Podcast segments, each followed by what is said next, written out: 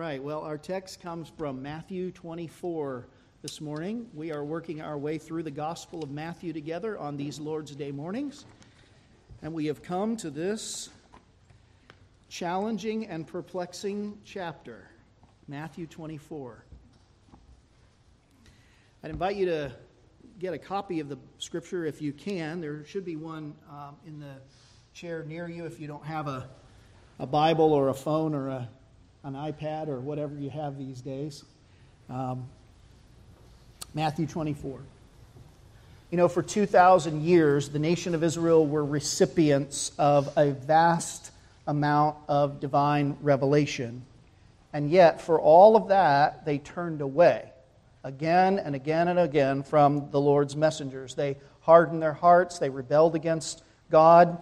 They maintained always an outward semblance of religion, but in their hearts they were far away from God. And Paul would later warn them in Romans chapter 2 and verse number 5, where he said, Because of your hard and impenitent heart, you are storing up wrath for yourself on the day of wrath when God's righteous judgment is revealed. And I just pray that, it's not, that it will not be true for any of you that that's what you're doing, that you are coming week after week and hearing the word and maintaining an outward form of religion, but in your heart, you are far from God. Because as our Lord said to the people of his day, there is a cup of iniquity, and it's being filled up every time we reject God's word. And that cup the cup of God's wrath is ready to be poured out, Jesus said, in full on that terminal generation of Israelites.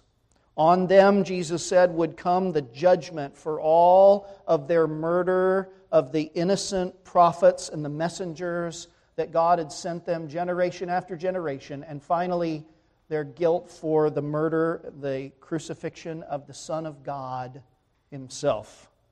In chapter 26, excuse me, chapter 23 and verse 36, he said, All these things will come upon this generation. And in verse 38, he predicted to them, Your house will be left to you desolate. That temple that should have been God's house was now nothing more than their house because God had abandoned them. God was leaving them, and he would bring desolation upon that temple and upon that city and upon that people. And so in chapter 24, verse 2, Jesus predicts there will not be left here at the temple one stone upon another that will not be thrown down. This was, in fact, the end of an era. It was the end of the temple, the the sign of God's presence with his people. It was the end of the nation as they knew it. For Moses had said back in Exodus 33 Is it not for your going with us, Lord, that we are distinct from every other people on the face of the earth? It was the presence of God that made those people unique, not their physical lineage. And now the Lord was removing, Jesus says, his presence from his people because of their rebellion, generation after generation. And very possibly, at least in the minds of this disciples, uh, this is the, the end of the world. And so they say to him, Tell us, when will these things be? And be the sign of your coming and of the end of the age? These are the questions that our, that our Lord's disciples posed to him as he stood there on the Mount of Olives, gazing over the city of Jerusalem, after having predicted the destruction of that city and that temple. When will these things be? And what will be the sign of your coming and of the end of the age? And Jesus' response then is a lengthy one, and it runs from the beginning of chapter 24 essentially to the end of chapter 25. So, this last major discourse in the book of Matthew, this fifth and final discourse, is one uh, in answer to the disciples' questions. And I think his answer has two parts. That is, he speaks with regard to two different aspects of his coming. whether the disciples understood it at the moment or not. In verses 4 to 35, he addresses the first question When will these things be? That is, when will the destruction of the temple that Christ has just predicted, when will that take place? And then in verses 36 and following, he answers the second question, which is what? What will be the sign of your coming? That is the Greek word parousia. What will be the sign of your coming and of the end of the age? So, if that's true, then, then part of what Jesus says here, the beginning of chapter 24, reveals things in the near future which for us now past as we look back. And the second part still yet lies in the future. That is verses 36 and following, which point to the, what we call the second coming of Christ or his revelation in glory. Now, historically, again, I, today we, we just have to try to unpack this passage and grapple with it the best we can for our understanding, and that means sometimes digging into a few details. Um, and last week I gave you a survey of some of the interpretations of this text because it is a very challenging passage of Scripture um, and a challenging topic.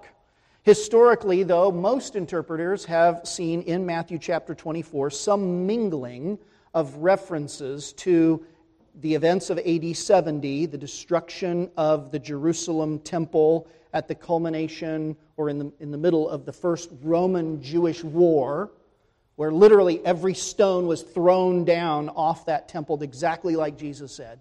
Interpreters have seen fulfillments um, uh, in that in those events, and also fulfillment in the second coming of Christ. Most interpreters have seen a mingling of those two things going on in this one text, in some way or another. Now, there are, however, some good Orthodox people who see in Matthew chapter 24 only a reference to events that happened around AD 70. These are not the hyper preterists that I warned you about last week, because they do still believe that other passages in the scripture point to yet future events, that is, the second coming of our Lord. But they believe that Matthew 24, for its part, deals with the immediate future that Jesus is predicting. There are, on the other hand, other interpreters who see in Matthew 24 only references to the far future, that is, to the second coming of Christ in glory. And it's that interpretation that I want to um, address for a few minutes this morning. And if I'm not reading the room wrongly, I would suspect that that's where most of us have come from. That heard uh, as we have listened to preaching on the text of Matthew chapter 24. Um, that, that it refers exclusively to things that will come in the future, that is, the future for us.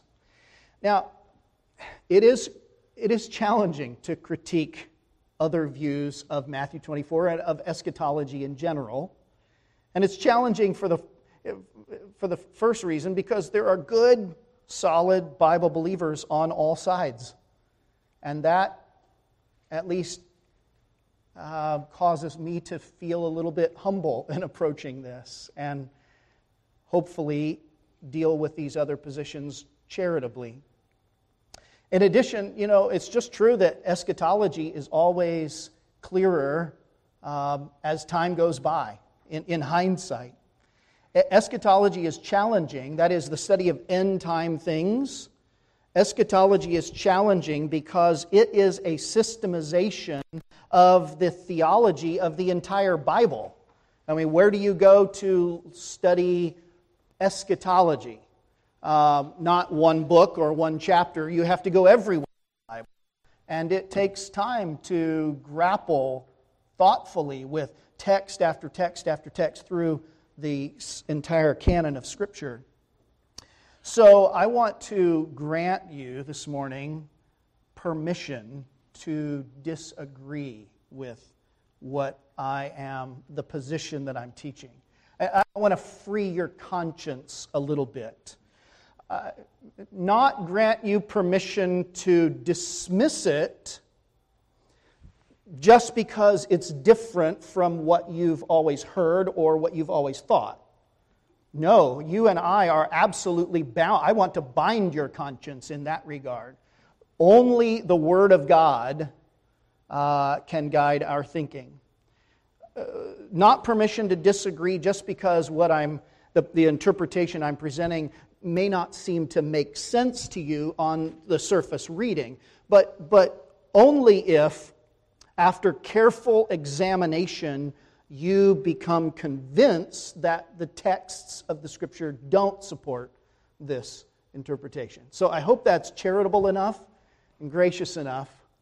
But um, I'd like to, uh, to interact for a moment with uh, the position uh, and I'm just going to take um, one uh, example of this position, this futurist perspective, that all of the events of Matthew 24 refer to things yet to come for us.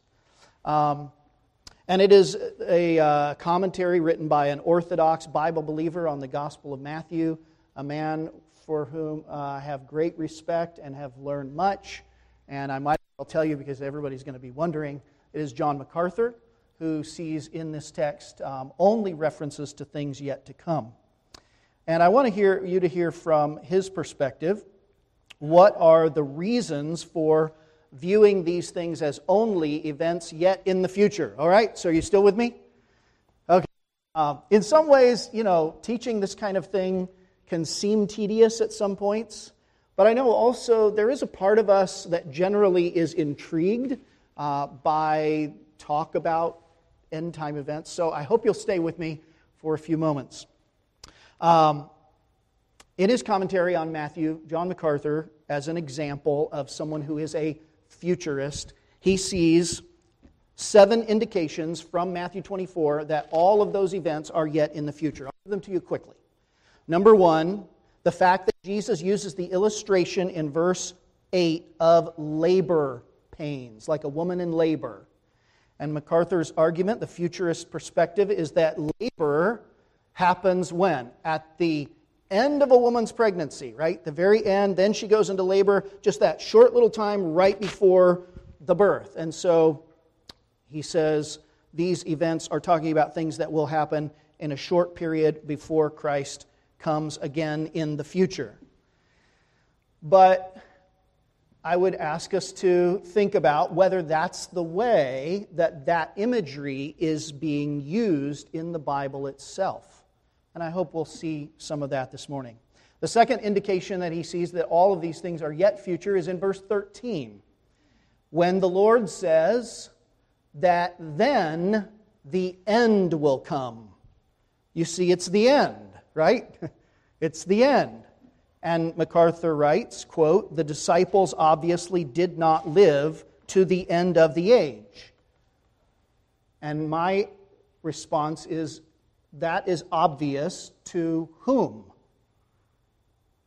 This is sort of begging the question, right? Isn't it?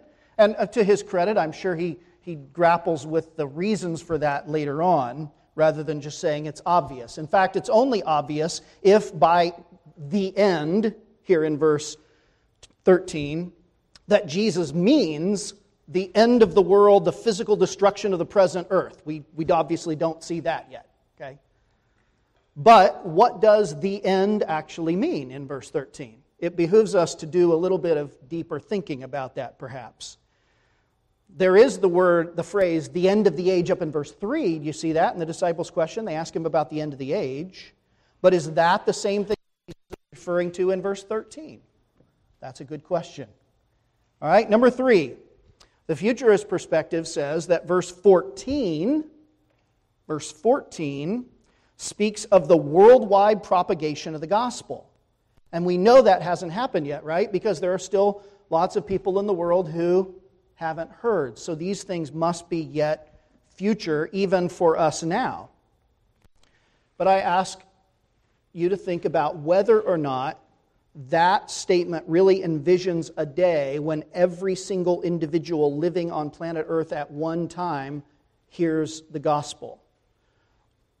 Or to ask this question Is that the way that this language itself is used in the Bible in other places?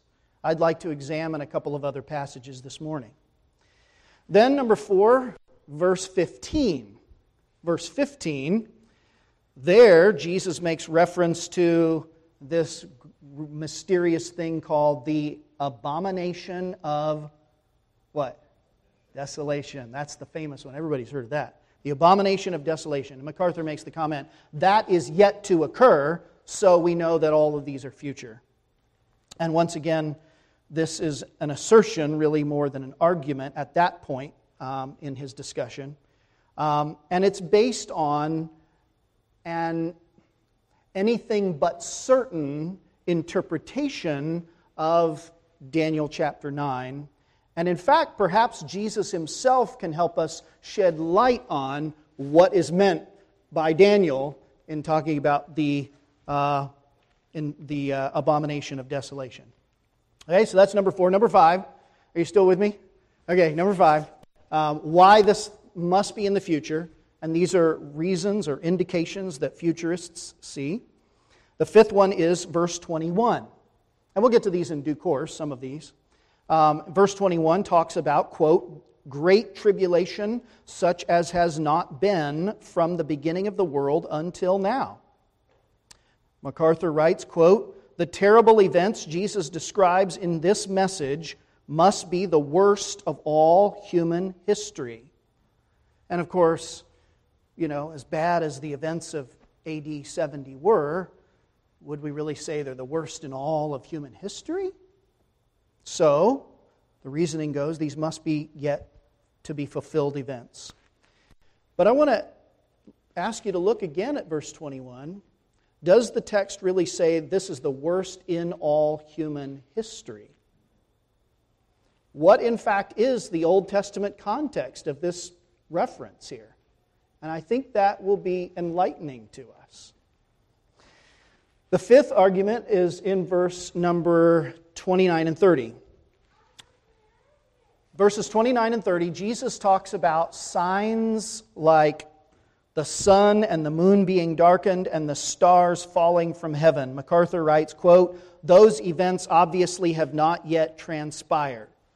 And somebody says, okay, Bray, how do you how do you interpret that one? I mean, that seems pretty obvious. The sun is still in the sky. I can look up and I can see it, right? The moon is still there. The stars haven't fallen. So this has to be yet to come. And while many people do hold that view, I want to ask whether the Old Testament usage, the Old Testament language, helps us to think about what Jesus is referencing.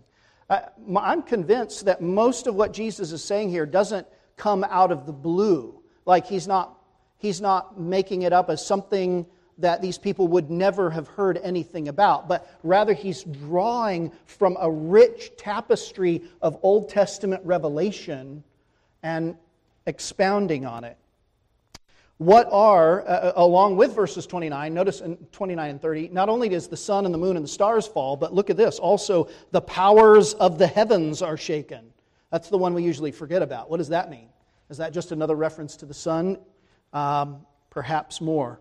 And then the finally, number seven, is the last one, in case you lost me.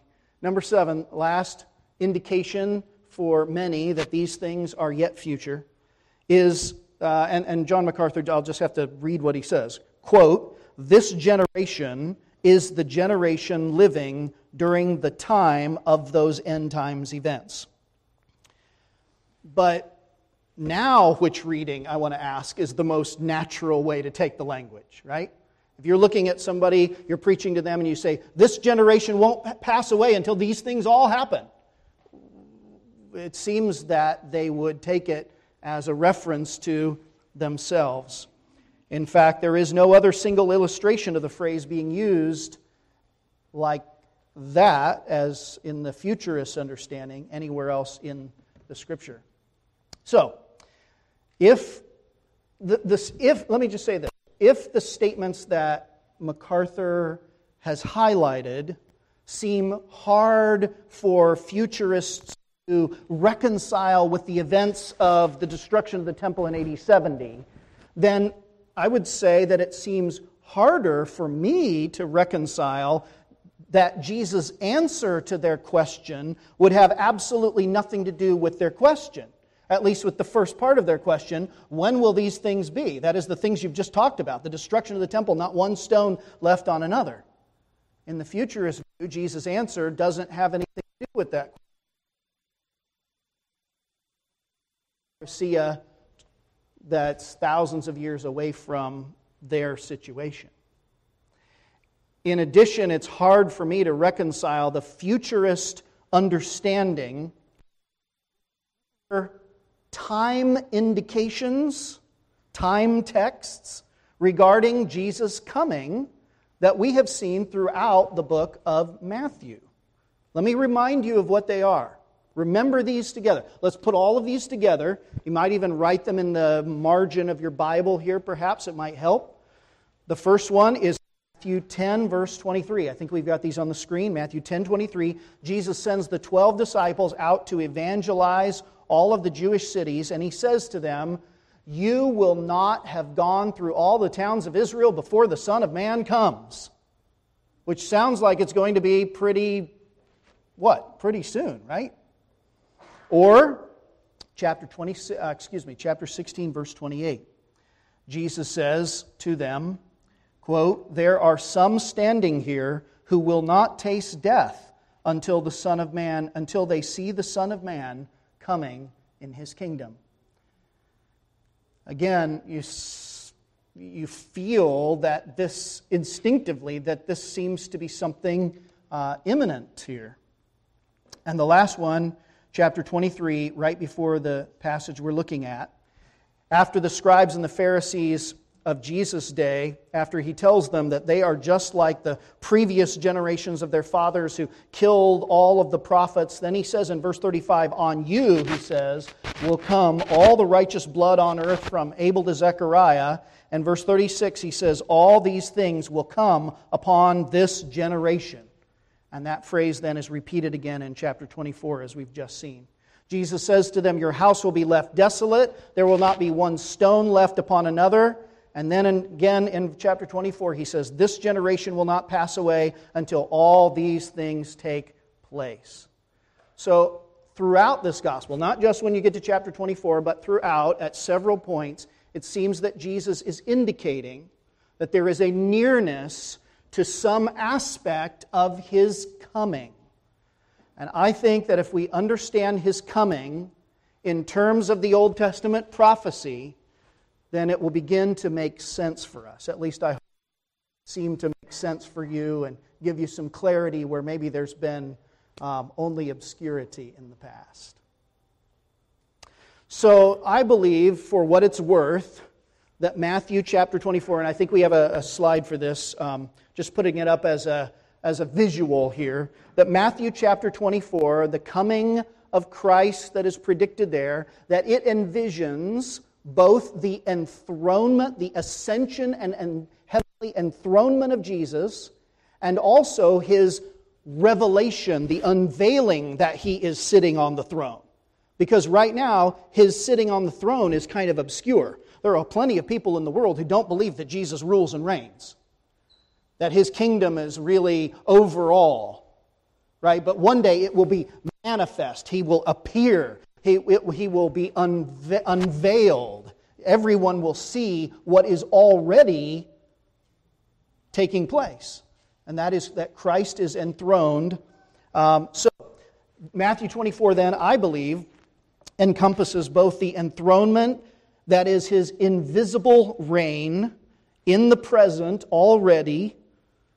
As the scripture says, the kingdom is coming in ways that cannot be observed. Though there are signs of it, it's an invisible kingdom presently. And also, that coming encompasses his parousia, his appearing, his, his, um, the, his revelation, his second coming, so to speak. Um, this will be his visible reign. Uh, as the lightning flashes across the sky, it'll be clear to all that he rules and reigns in that day. His kingdom will be then fully consummated.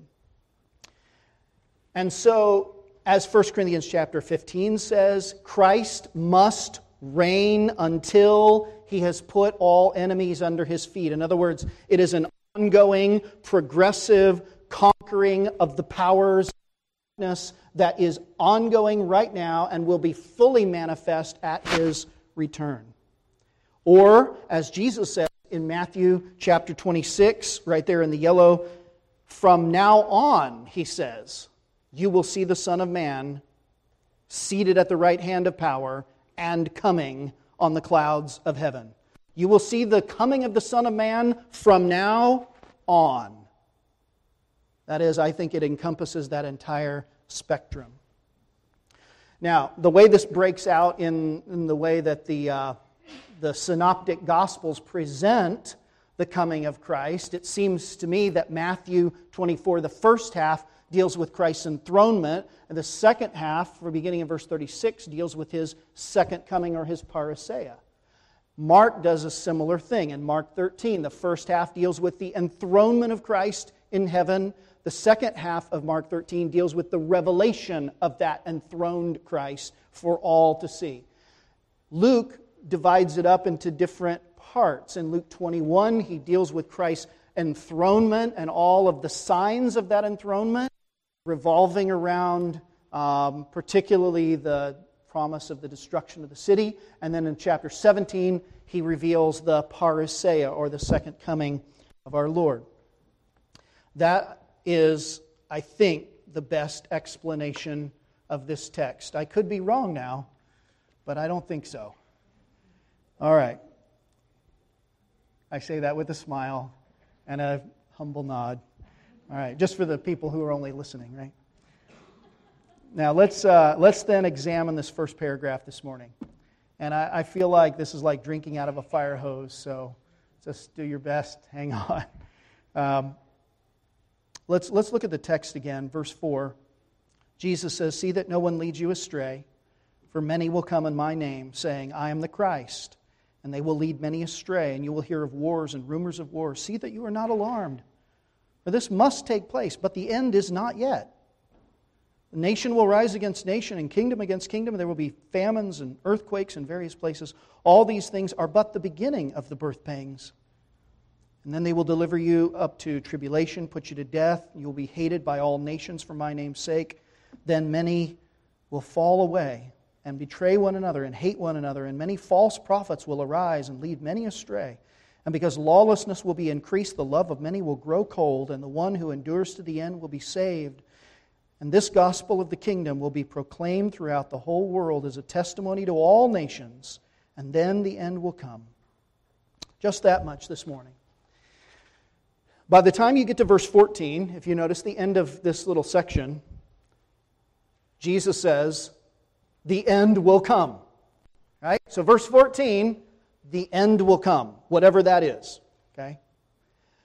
But verses 4 to 8 then describe conditions that do not define the end. Because if you look at the end of verse 6, Jesus says, the end is not yet. You'll see all of these things happen, but this is not the end. Right? So verse 14, he says, here's the end.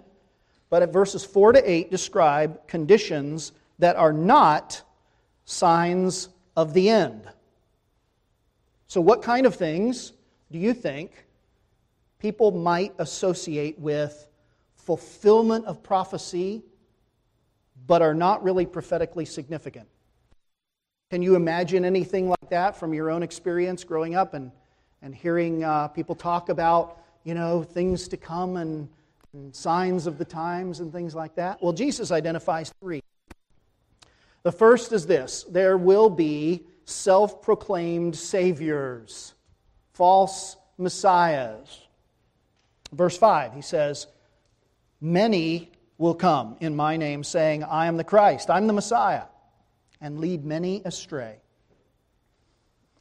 The historian Josephus wrote about many charismatic, popular Jewish leaders who gained large followings among the Jews in the first century.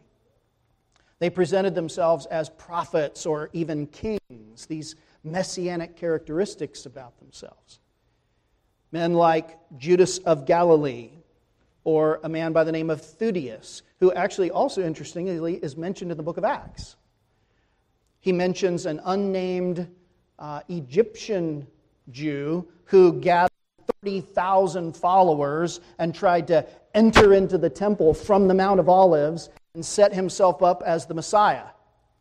And the book of Acts says he actually hired 4,000 Jewish assassins to, to help him.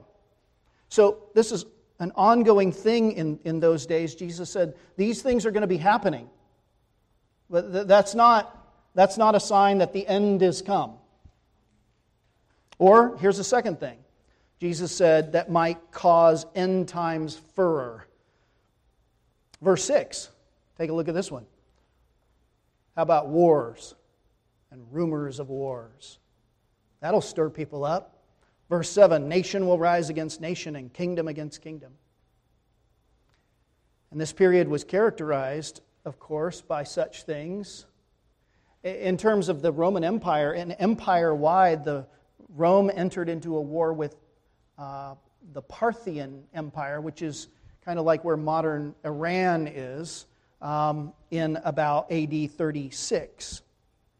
Later on in the 60s AD, uh, the Emperor Nero, everybody's heard of Nero, committed suicide, and the whole empire was kind of uh, dragged into civil war. And there was a year there where there were four different Roman Empire emperors in quick succession. It was just constant turmoil. There were plots and there were intrigues. More locally, in Palestine, there were lots of Jewish skirmishes with Roman troops leading up to the days of the beginning of the First Jewish War.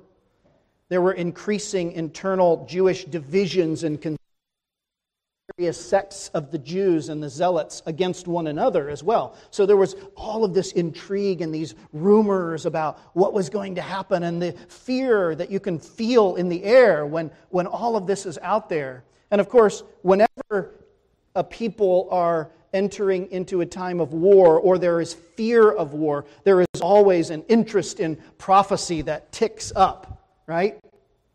And for the Jesus' earliest disciples, it was no different. Every generation thinks that things have never been this bad. I mean, just look. Look at the newspapers. Look at what's happening. Look at all of these events. This has got to be the end. I think we all just have bad memories. Jesus says, the end of verse 6 See that you are not alarmed, for this must take place, but the end is not yet. Jesus' followers in Jerusalem, they didn't need to run for the hills yet. The third thing Jesus said, not to get all worked up about, are natural disasters. Look at verse 7. He says, There will be famines and earthquakes in various places. What happens when things like that happen and natural disasters and thunder and lightning strikes tornadoes and hurricanes and all of it? People uh, think of them as omens, of portents, of great world catastrophe, especially if these natural phenomena come in quick succession. Even now, when there's a series of natural disasters or unusual phenomena, John Hagee will sell a whole boatload of books, right? And there were earthquakes, earthquakes in Palestine, recorded in the 60s AD and Asia Minor in AD 61, Italy in AD 62, Jerusalem in AD 67. Not to mention the more local earthquakes that undoubtedly took place all over the place, like the one recorded in Acts chapter 16, verse 26, or the famines that took place, like the one widespread famine recorded in Acts chapter 11, verse 28, that took place probably around the mid 40s AD. So their period was characterized by all of these things earthquakes and natural disasters and, and all of these things. And Jesus says, you know, don't be alarmed. Verse 8, he says, are but the beginning of the birth pains. It's that phrase I want to focus on for a moment. All of these things, Jesus says, all these things I've just ta- talked about, they are but the beginning of the birth pains. You know, the pain of labor is often used in the Old Testament as an illustration for uh, a period of, of intense pain or suffering, especially under the judgment of God. But the New Testament really highlights the out of that specific kind of pain. There are all kinds of pain, right? There's the kind of pain where you drop a hammer and it lands on your toe.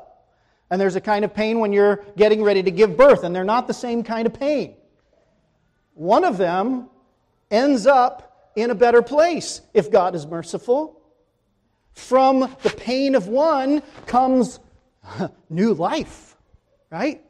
And this is the way the New Testament writers often use this imagery. Acts chapter 2, Peter likens Christ's suffering and death on the cross to birth pain. And he says that God brought him through that pain and brought him into new life on the other side, resurrection life. John chapter 16, Jesus uses similar imagery when he says that he would be killed and that the disciples would sorrow. But he says, Your sorrow will be a sorrow like a woman in labor, and the outcome of it will be that you'll be joyful, he says, because I'm going to be, you'll see me again. I will be resurrected. He, he will go through death and come out into the, the age to come, as it were, into resurrection life. But I think it's Romans chapter 8 that helps us really understand the full scope of the birth pains. Look carefully at Romans chapter 8. I think we have it on the screen. You can turn there in your scriptures, beginning of verse number 18. Romans 8 18. Paul writes, For I consider that the sufferings of this present time are not worth comparing with the glory that is going to be revealed to us. Right? In the present, right now, in this present evil, sinful, broken world, people suffer. Some of you have felt the sting of the sufferings of living in this present world. Then he says, verse 19, for the creation, all creation, waits with eager longing for the what?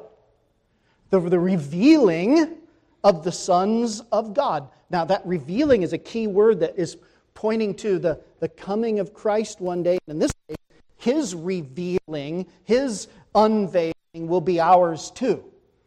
He says, We are waiting for the revealing of the sons of God. All creation is waiting for that because the creation was subjected to futility. The whole creation was placed under the curse, right? The ground itself was cursed by God.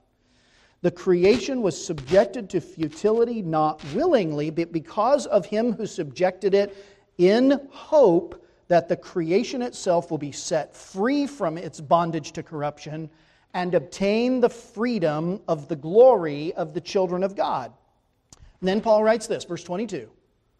We know that the whole creation has been groaning together in the pains of childbirth until now.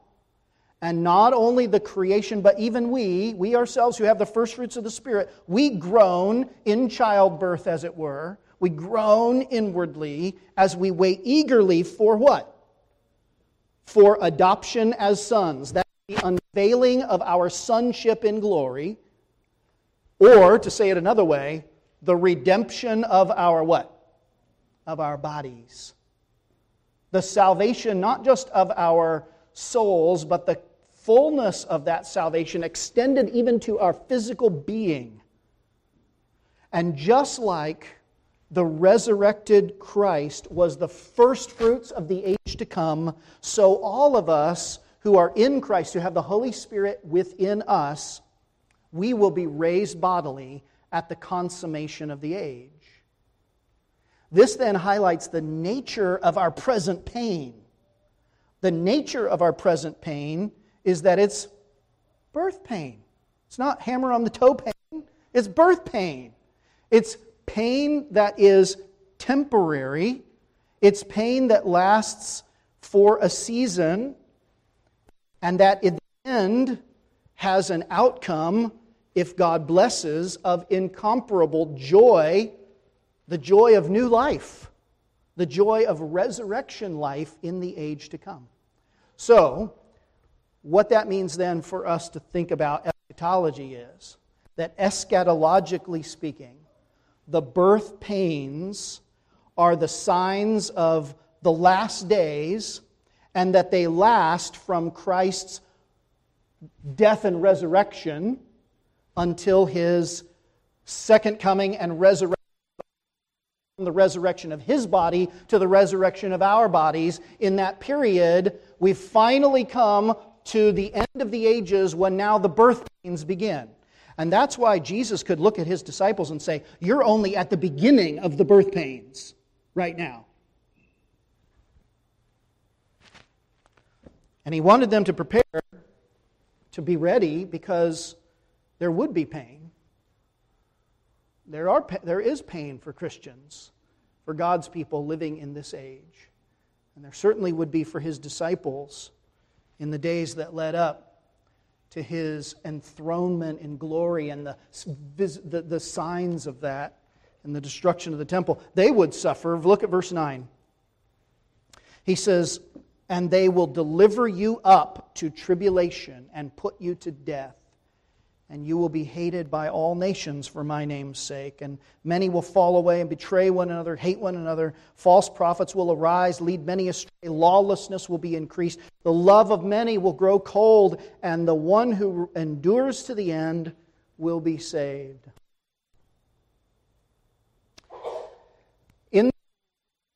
Of time between Jesus' death, which is what, 80, 30, 33 ish? We're not certain, but right in that era, up until the destruction of the Jerusalem in AD 70. Tradition tells us, for what it's worth, tradition tells us that most or all of the apostles were persecuted and or martyred for their testimony for Christ. The early Christians did indeed face increasing hostility from the Jews initially, and later from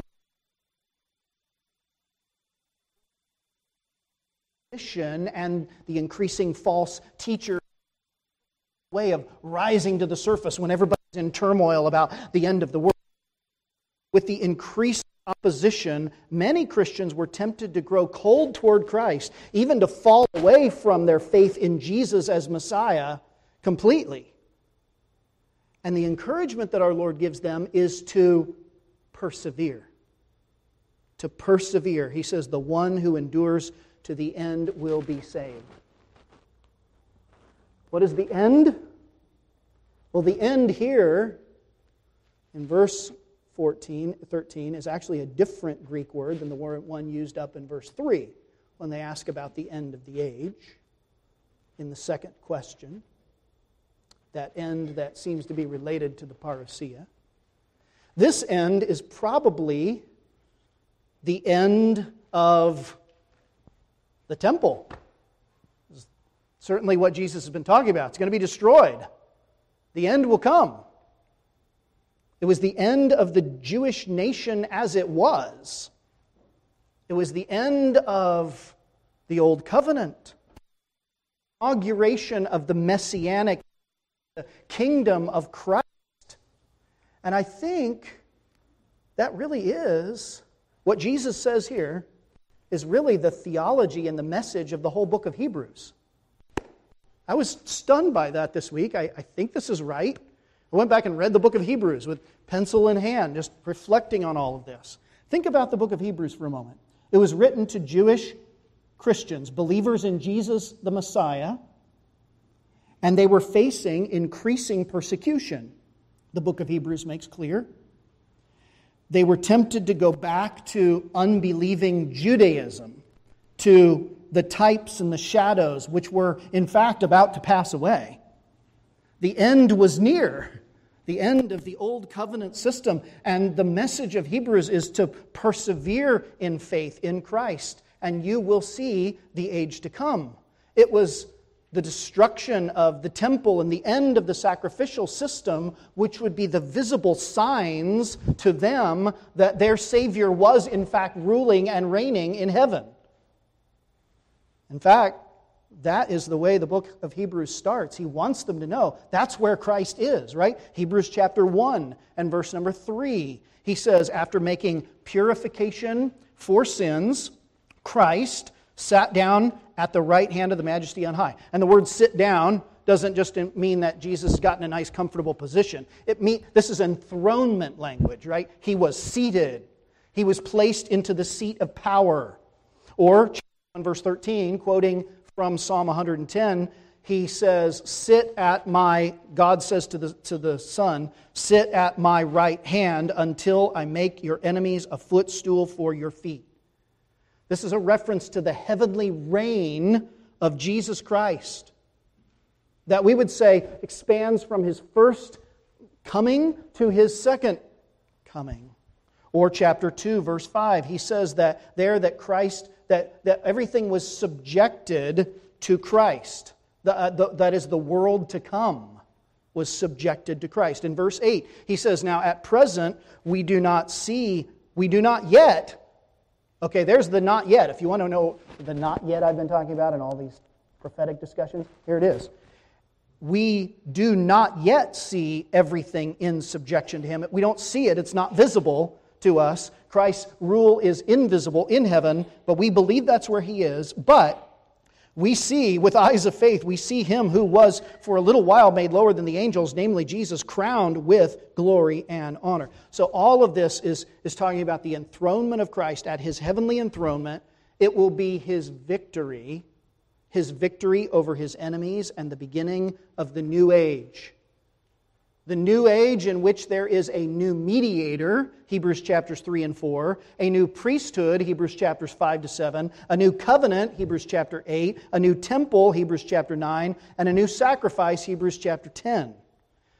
Uh, the writer of Hebrews says to his people, Listen, you haven't come to Mount Sinai of old, you've come to heaven to Mount uh, Mount, uh, excuse me, Mount Sinai. You haven't come to Mount Sinai of old, you've come to Mount Zion the heavenly Jerusalem.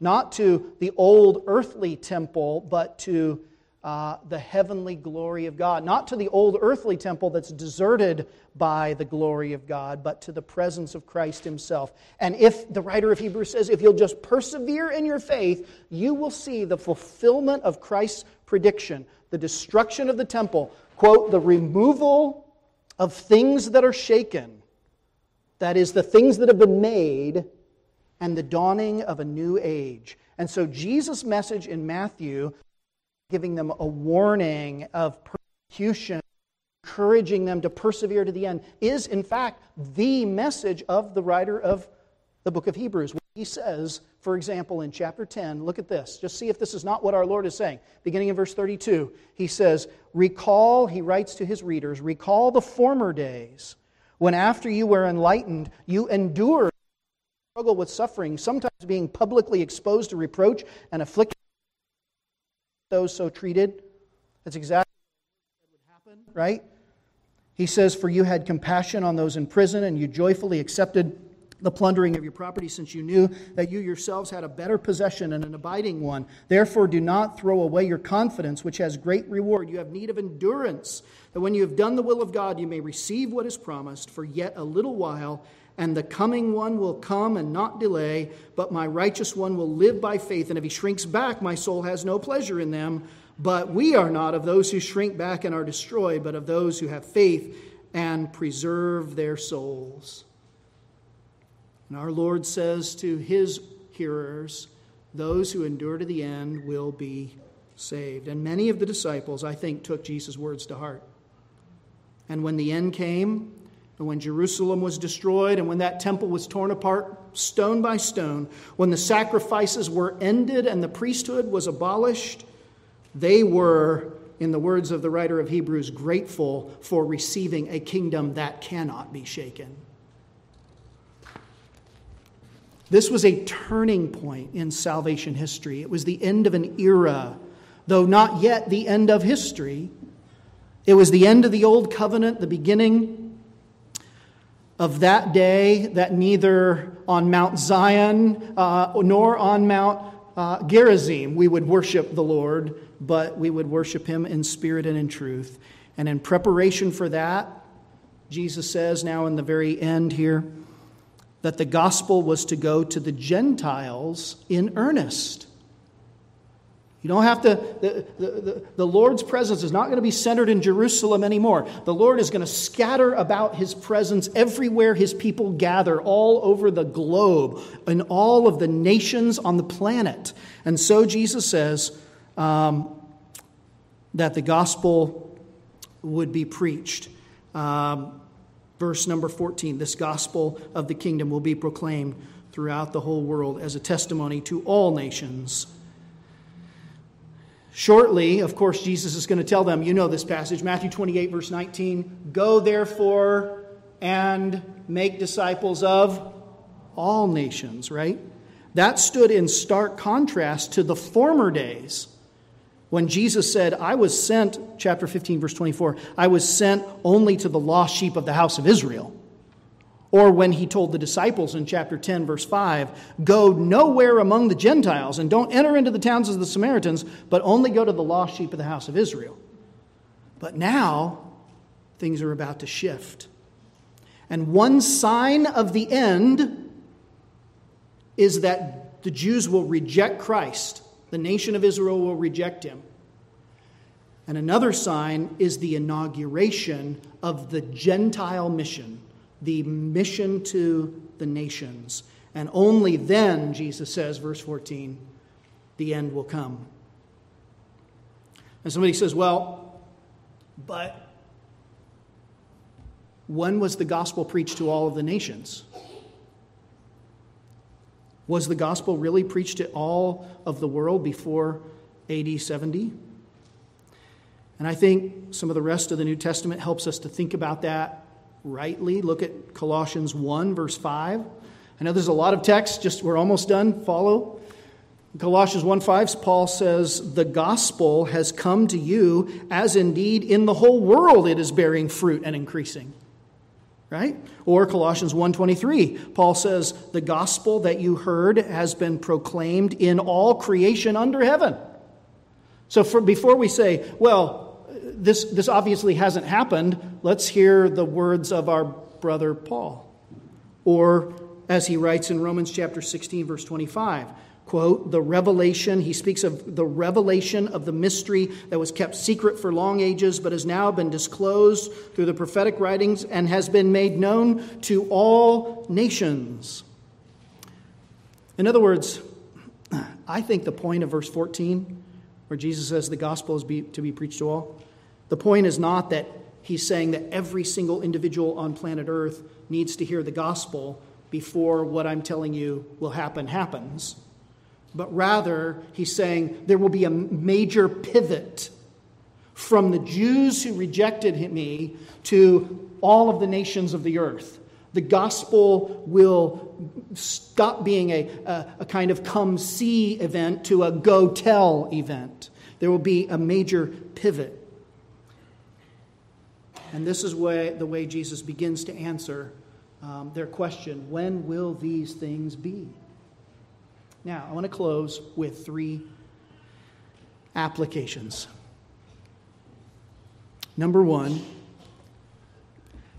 I just want to admonish us to be careful that we don't discredit our faith by constantly looking for signs and identifying things as signs that the Bible has said to tell that Jesus is about to come. Okay? Um, wars and rumors of wars, right?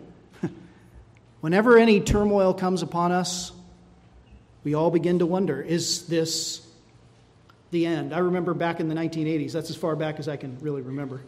Back in the 1980s, hearing sermons about Gog and Magog. You know that reference from Ezekiel. You know who that was? The USSR, brother. And moreover, the Antichrist was Mikhail Gorbachev. In fact, he even had the mark of the beast. right? That big old thing right on his head. I remember hearing sermons like that. Maybe you did too. Later, it was Iraq and Saddam Hussein. Or later, it was Osama bin Laden, the new Antichrist. Back in World War II, it was Adolf Hitler. Surely this is the end of the world. We've never seen war like this. Never. Before that, it was Napoleon. Even in Jesus' day, he said, You're going to see all, thing, all kinds of things like this, and the end is not yet. In fact, the very thing, the very things that Jesus said are not signs people want to make into signs. Much less will it be for the parousia, the second coming of Christ, of which Jesus says, Of that day and hour, no one knows. But it becomes a kind of trope for which to make fun of Christians. You've all seen them. They're usually white guys, scruffy beards, possibly a robe, usually white, with a hand printed white sign held up on a picket. The end is near, right? I saw a comic with a man like that with his sign, and it said, The end is 1985. And the 1985 was crossed out. And below that was written 1992. And that was crossed out. And below that was written 2000. You remember Y2K? 2000, and that was crossed out. And finally, he just put near. I saw a book, a, a comic of a book, that was called The End is Near, 50th Anniversary Edition. I want to just admonish us not to get overly anxious about the turmoil that we experience in a broken, fallen world, but to live every day ready to meet the Savior when he is finally revealed to be sitting on the throne that we believe him to be on. Number two, I want to admonish you to trust in the Lord and don't be fearful when scary things happen. I guess this is kind of the same thing, isn't it? Because Christ is on his throne. We believe that he is right now, presently, this very day, ruling and reigning from heaven. Though his reign is to most people invisible, only to us with eyes of faith do we see him sitting at the right hand of the throne of God. But he will reign, and he will continue to reign until every last enemy on earth and in heaven is made his footstool. When his foot is on the neck of the serpent, and there's no more foe left standing, not even death itself. And number three, just don't grow weary, but persevere in the faith. And persevere in faith in this broken world because the pain of this age is the birth pain of the age to come. That's the nature of the pain that you experience in this world if you belong to the Lord Jesus Christ. It's not the hammer on the foot, it's the birth pain. It's not the judgment of Almighty God, it's the pain that will open up into the world of resurrection life. And so we say with our brother Paul, the sufferings of this present life are not worth comparing. Let this pain remind you that something new is coming. Resurrection life in which there will be no more tears Death will be no more, neither will there be mourning, nor crying, nor pain anymore, for the former things have passed away.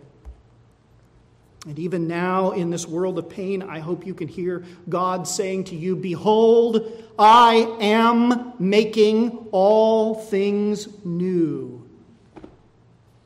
And so persevere in hope. Now, hope that is seen is not hope for who hopes for what he sees, But if we hope for what we do not see, we wait for it with patience. May it be so. Let's pray.